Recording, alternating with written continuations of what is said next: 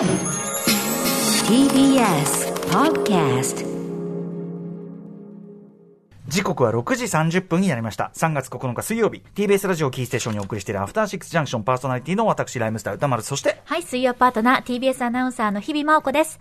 さて、ここからはカルチャー界の気になる人、物、動きを紹介します。カルチャートークのコーナーです。今夜はドキュメンタリー専門の配信サービス、アジアンドキュメンタリーズ代表の坂野悟さんと電話がつながってます。坂野さん、もしもしお久しぶりです。もしもし、お久しぶりです。はい、どうもよろしくお願いします。いつもお世話になっております。はいお世。話になります。ということで、もう私も大変、あの、勉強させていただいているアジアンドキュメンタリーズ説明を簡単に日々さんからお願いします。はい。アジアをテーマにしたドキュメンタリー映画専門の配信サービスです。衝撃、感動、覚醒をキーワードに、過去の名作も含めて、我々の知らないアジアを堪能できる作品。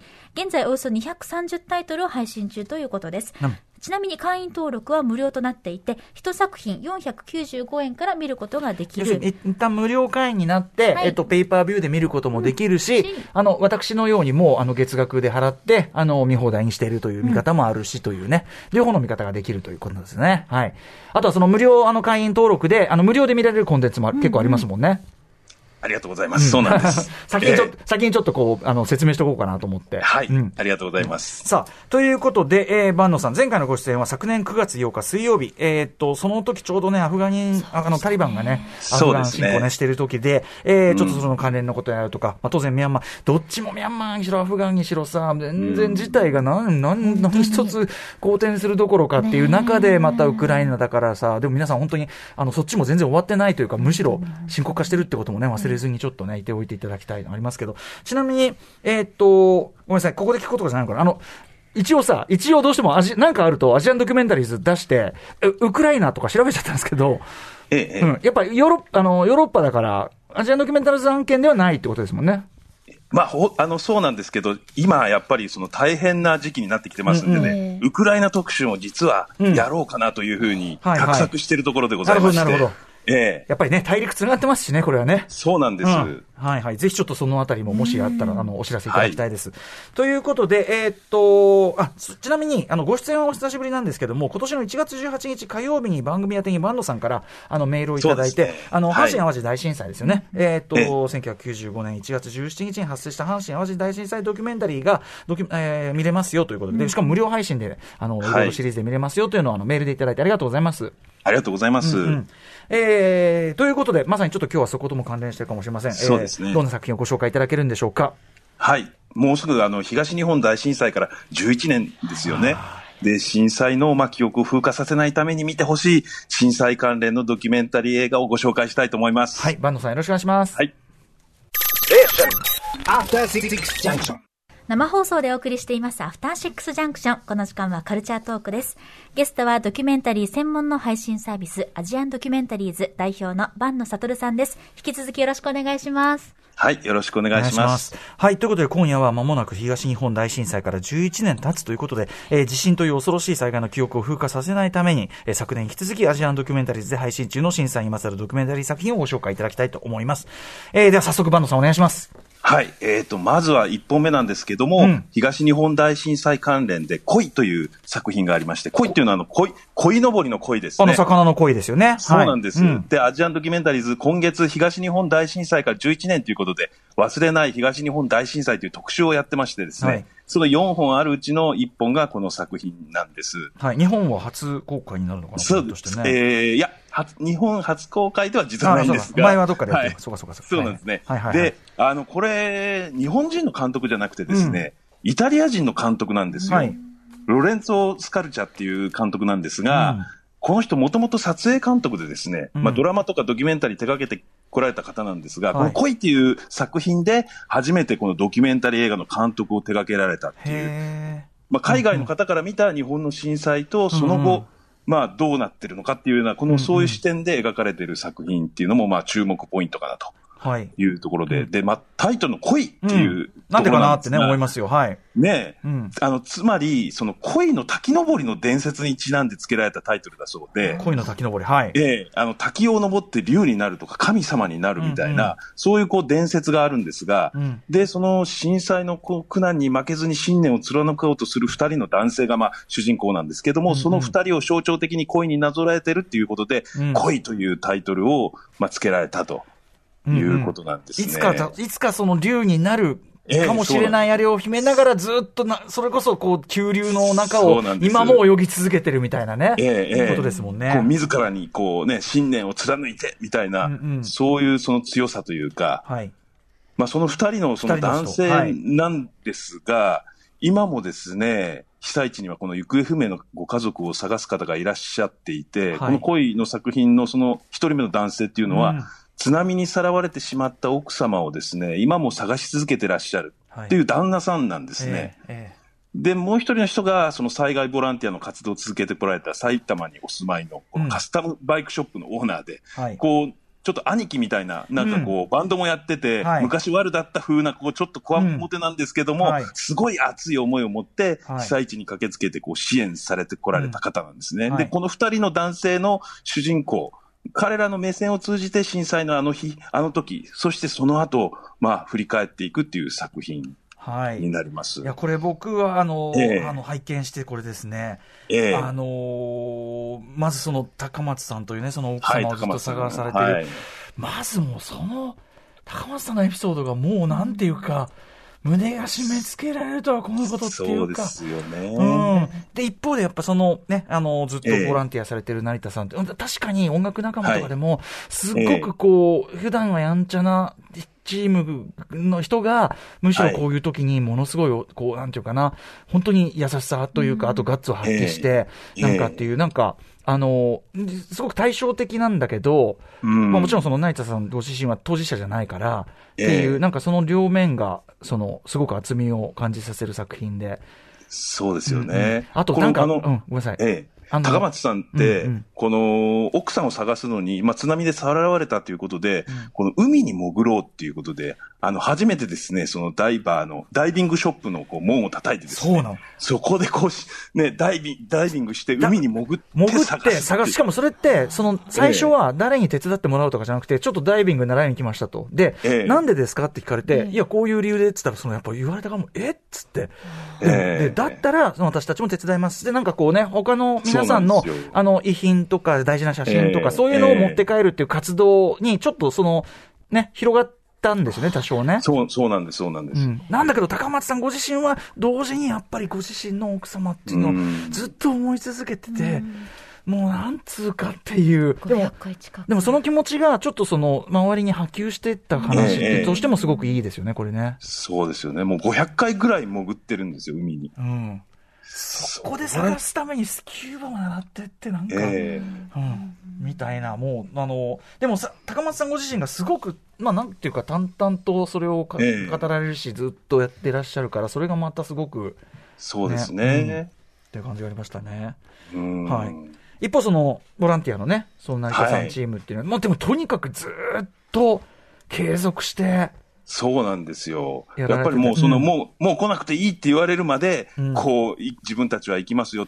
ただ、あの、彼らがおっしゃってるのは、善意の押し付けでもあるから、自分たちの活動は。だから、うん。まあ、こう、なんていうか、文句言われたら、まあ、すぐにすいませんって言おうねとかっていう風な感じで、謙虚に、うんうん。こう、行こうというような思いを語られてるっていうのも、これ印象的なんですよね。多分成田さんご自身がいろんなこう思いをされてきたというのが来てるのが、とにかく人に対して、あ、これだけ厚みと優しさと、ゆの何か余裕というかな、人としてでけえな、みたいな、ううんん、なんかすごくこれもなんか背筋も伸びました。あと同時にやっぱりまだ全然続いてるんだなっていうか、そうなんですよね。ことですよね、まずね。ええまだまだ終わってないということを本当に感じさせる。うん。まあそういう中で自分たちにできることは何かということを本当に私たちも忘れちゃいけないなっていう大切なメッセージを持っている作品だなと思いなんかます、ね。次から次へと世界いろんなこと起こるから、この件片付いた風になっちゃってるけど、そうじゃないっていうかね、ええ特になんていうの、そうね。あの、ナイツさんおっしゃってましたけど、その、ぶっちゃけ、うん。その、あんまりこう、商業的なことと関係ないところとかは、やっぱり後回しになって、ええ。人手が全く回ってないんだみたいなのとか、ええ。あそうだよな、みたいな。ちょっとこれは、こちらも背筋がちょっと伸びるというか、ちょっともう一回襟を正さなきゃいけないなというような、あの、内容でもありました。はい、うんそうですね。恋。はい。恋、ぜひご覧いただきたいと思います。あとなんかそのイタリア人監督だからなのか、いろんな人、立場の人が割と、なんつうのかな、あの、すすごい逆にさらっと本音で言ってるっていうか、そうですね。いろんな人の立場？その、うんそれこそずっと被災地で、あの、いる方とかが、まあ、ボランティアっつってもね、その大半の人はちょっと、みたいな、ああいうのとか、ええああ、そうだよね、みたいなのも思ったし、そうですね。うんうん地元の方のその本音みたいなのもね、ポロリとこう出てくるようなところが。はい。うんはい、ということで、まあ、すごく、あの、多角的な面もありつつ、でもすごくストレートに胸打つドキュメンタリーでもありました、恋という作品。えー、2019年、えー、イタリアのロレンツォ・スクラスカルチャさんが撮った作品です。そして、えー、もう一ちょっと行きましょうか、ワンダさん。そうですね。えー、続いて、まあ、震災にまつわるドキュメンタリーなんですけども、1月からアジアンドキュメンタリーズで無料で配信しております、あの、阪神淡路大震災のドキュメンタリー、激震の記録ですね。はい。これシリーズで8本のドキュメンタリーと、うんで、今回配信のために制作した解説動画というのをお届けしておりまして、はいまあ、今月3月31日まで無料で配信しておりますので、うんぜひ、まあ、ご覧いただきたいと思ってますます。はい。えーで、この激震の記録っていうドキュメンタリーはもう震災が起こった1995年の、うんもうその被災地のありのままをですね、これ大阪の朝日放送さんが取材して制作したドキュメンタリー番組なんですね。はい、はい。で、この、まあ、その、1995年の夏に放送された激震の記録っていうのを再編集したものと。で、まあう、ん。近年のこのど、どのですね、災害映像よりも、うん。やっぱりリアルな教訓っていうのが詰まった映像なんじゃないかなっていうふうに僕思ってまして、はい。やっぱりこの被災直後の壮絶なその被害状況、うん。救出とか混乱、まあ、懸命に生きる人々の生活を取り戻していく過程とかですね、うん。再生の動きとか、こう、八本のドキュメンタリーに凝縮してまとめられてるっていう。うん。で、まあ、編集はですね、もう最小限にとどめて、うんうん。ナレーションもなくて、うん。で、カメラがこう記録した被災地の映像と音声をもうありのまま伝える作品で、このその生々しさっていうか、まあはい。見る人がもうまるでその時その場にいるような錯覚を、まあ起こすほどの、まああのドキュメンタリーなんですけど、はい。まあこの震災を体感していただくことで、うん。その当時の記憶を呼び覚ましたりですね、うん。また経験してない方もうん、その当時の現実を知っていただこうっていうことで、今回配信に踏み切ったと。うんいうことなんですね。やっぱりね、だって、はいあの、ある種、ある種、そのカメラとか報道、ええ取材も、まあ、しやすい場所っていうか、距離感っていうか。ことがあるから、まあ、言っちゃえばね、ええその豊富って言い方がちょっと形容詞として、ええその、ええふさわしいかわかりませんけど、ええすごくその映像は撮ってあるわけですもんね、やっぱりね。ええそうなんです。うん。ややっぱりそのテレビカメラでこう鮮明にそれをね、抑えてるプロのカメラマンが、ええ報道のカメラマンが現場に急行して、っていうのは、なかなかこういう映像はなうんうん見れないし、はい。で、まだ当時、まだその、なんていうか、災害報道の、はい。まあ、あなんていうかガイドラインっていうかね。うん。そうなんですよね、うん。うんこう避難所の中までこうカメラが入っていっちゃったりとかして、うんうん人々の表情を撮ってたり、インタビューしたりっていうね、うんうんうん。そういう現実が、まあ、映っちゃってるというか、うんうんうん。そう取材できてるっていうね、うんうん。そういうのは最近もうあまりないわけですよね。こう、どっちかというと、こう、自主規制というか、プライバシーもあるし、はい。まあ、被災者の方に配慮もあるし、ということでね、うん。それは当然なんですけど、うんうん。その当時まだそういう、こう、えー体制が確立されてなかったからこそ、カメラが撮れてるものもあるということでですね、ある意味、その教訓を得るための映像としてはすごい貴重であるというか。そうなんです。なるほど。ということで、えー、これね、阪神淡路大震災、げ激震の記録、えーっと、とにかく結構たっぷりしたボリュームが、あの、3月31日までは無料で見れますので、えええーこれぞっていう感じです。まずちょっとね、アジアンドキュメンタリーズ、あの、登録していただくだけで見れますんでね、まずはね、感じですね。そして、そうですね ABC さんもすごい、いい仕事というか、なんかこれ、ええあの、メディアとしてやるべきことをすごくちゃんとやってて、素晴らしいなと思いますね、やっぱね。そうなんですね。うんあの、ホームページ、あ AB さんのホームページ見たら、うんその、38時間のこの素材で、うんで、マッピングされてて、ここの場所にこういうことが起きたっていうねそういうこのホームページも作られていて、すごい。すごいんですよね。ああ、ちゃんとしてるわ。すごい。ええうんうんうん。だぜひね、皆さんにも見ていただいて、その、このドキュメンタリー8本と、うんで、その、もう、こう、いろいろ学べることがたくさんあるんですよね。うんうんこう、街、防災に強い街づくりっていうことと、うんうんうんあとやっぱりその、なんていうんですか、かコミュニティの大切さとかね、はいはいはい本当にいろんなことを感じさせる、うんうんあのードキュメンタリーなんで、うんこれは本当に今見なきゃいけない作品だなと思ってます。はい。えー、阪神淡路大震災激震の記録、えー、こちらをお進めいただきました。あ、マナさん、駆け足でもう一発いきましょうか。そうですね。もう一つがですね、ネパール大地震の、うんあのードキュメンタリー配信してまして、はい震える山という作品をご紹介したいなと思ってます。2019年の作品、震える山。はい。ネパールか。はい。2015年にですね、ネパールでも、まあ大地震が起きたんですが、うんうんこの時の、その、ネパール人の監督がですね、自分の国のこの大震災を記録したドキュメンタリー映画。はいで、ネパールっていうのはまあ日本とはまた違って非常に険しい山々うんうんが、こうありますよね。うんうんで、その山岳地帯の大震災の凄まじさっていうのはですね、またこう違う大自然の、こう、なんていうんですか、はい厳しさみたいなものを見せつけられると。だから日本はその海に囲まれてるから津波だったけど、あっちだと例えば雪崩とか崩落とか。そうなんですよ。うんうんうんで、まあ、例えば、その温暖化でね、うん氷河がちょっと緩んだりしてそれがもう一気に崩落して村を全部飲み込むとかですね。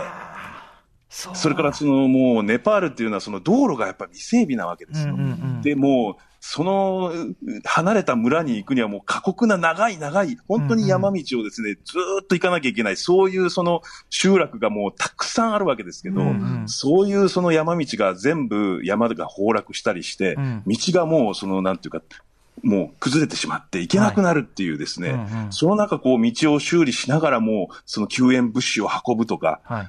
大変なその状況になってるわけですよね。うんうんで、そういう中でこの、なんていうか、信心深いネパールの方々が、こう、神様に色に祈ったりしながらですうんね、うんうんこう、なんていうんですか、この、観光産業でね、発展した、その金儲けに走りすぎたことに神様がお怒ってるんじゃないか、とかっていうふうにね、考えたりとかですね。うん。うん、そういうこう、シーンをこう見てると、改めて、その、なんていうんでしょうか、その、考えさせられることがたくさんあるなと。で、また日本のその震災とは違う視点で、こういった、あの、作品、あの、学ぶところあるなというふうにうんうん思いますよね。はい。ということで、ネパール大地震、えーについての、えーとドキュメンタリー、震える山。これ2019年の作品でございます。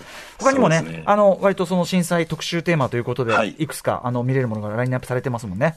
え、そうですね。ちょっとぜひそれは、あの、アジアンドキュメンタリーズ皆さんアクセスしていただいて、見ていただきたいと思います。ぜひご覧いただければと思います。今日ちょっとじゃあご紹介いただいた3作品をおさらいしておきましょうか。はい。まず一つ目は東日本大震災関連として、KOI、恋、魚編に里と書いて恋ですね。そして阪神淡路大震災の関連した作品として、えシリーズ、阪神淡路大震災激震の記録、そしてネパール大震災関連からは震える山ご紹介いただきました。アジアンドキュメンタリーズは改めまして、会員登録は無料で、そして一作品でも495円から視聴できます。金インがあってペーパービューでも見れるし、はい。そうですね。そして全作品見放題のサービスもありまして、こちらは月額990ただ円です。当。然と言わざるを得ないのが現状か。だってありがとうございます。2本見ればもう目ね、元取れるんだからね。まあそうですね。はい。ええ。うん。そして改めまして、阪神淡路大震災激震の記録については、会員登録をすれば無料で3月31日まで視聴できます。ぜひぜひこちらご覧いただきたいと思います。はい。そして、万野さん、えーさらにお知らせ事などありますか？はい。あの、今大きな問題となっているロシアのウクライナ侵攻に関連してですね、いやー。ウクライナの特集を4月に組みたいと思ってまして、今準備してるんですが、ええはい。それに先立って、あさって3月11日金曜日、うん。一作品ですね、先行配信を予定してます。はい。で、ピアノというドキュメンタリー映画なんですが、うん。2014年のウクライナの騒乱で、はい。このバリケードにされたピアノがですね、うんうん。音楽を奏でる学生たちによって、まあ、革命の象徴になっていくっていう、そういうドキュメンタリー映画なんです。で、はい。これ、単品購入で視聴いただいた方、こう、ウクライナ支援のためにですね全額寄付します。そうなんだ。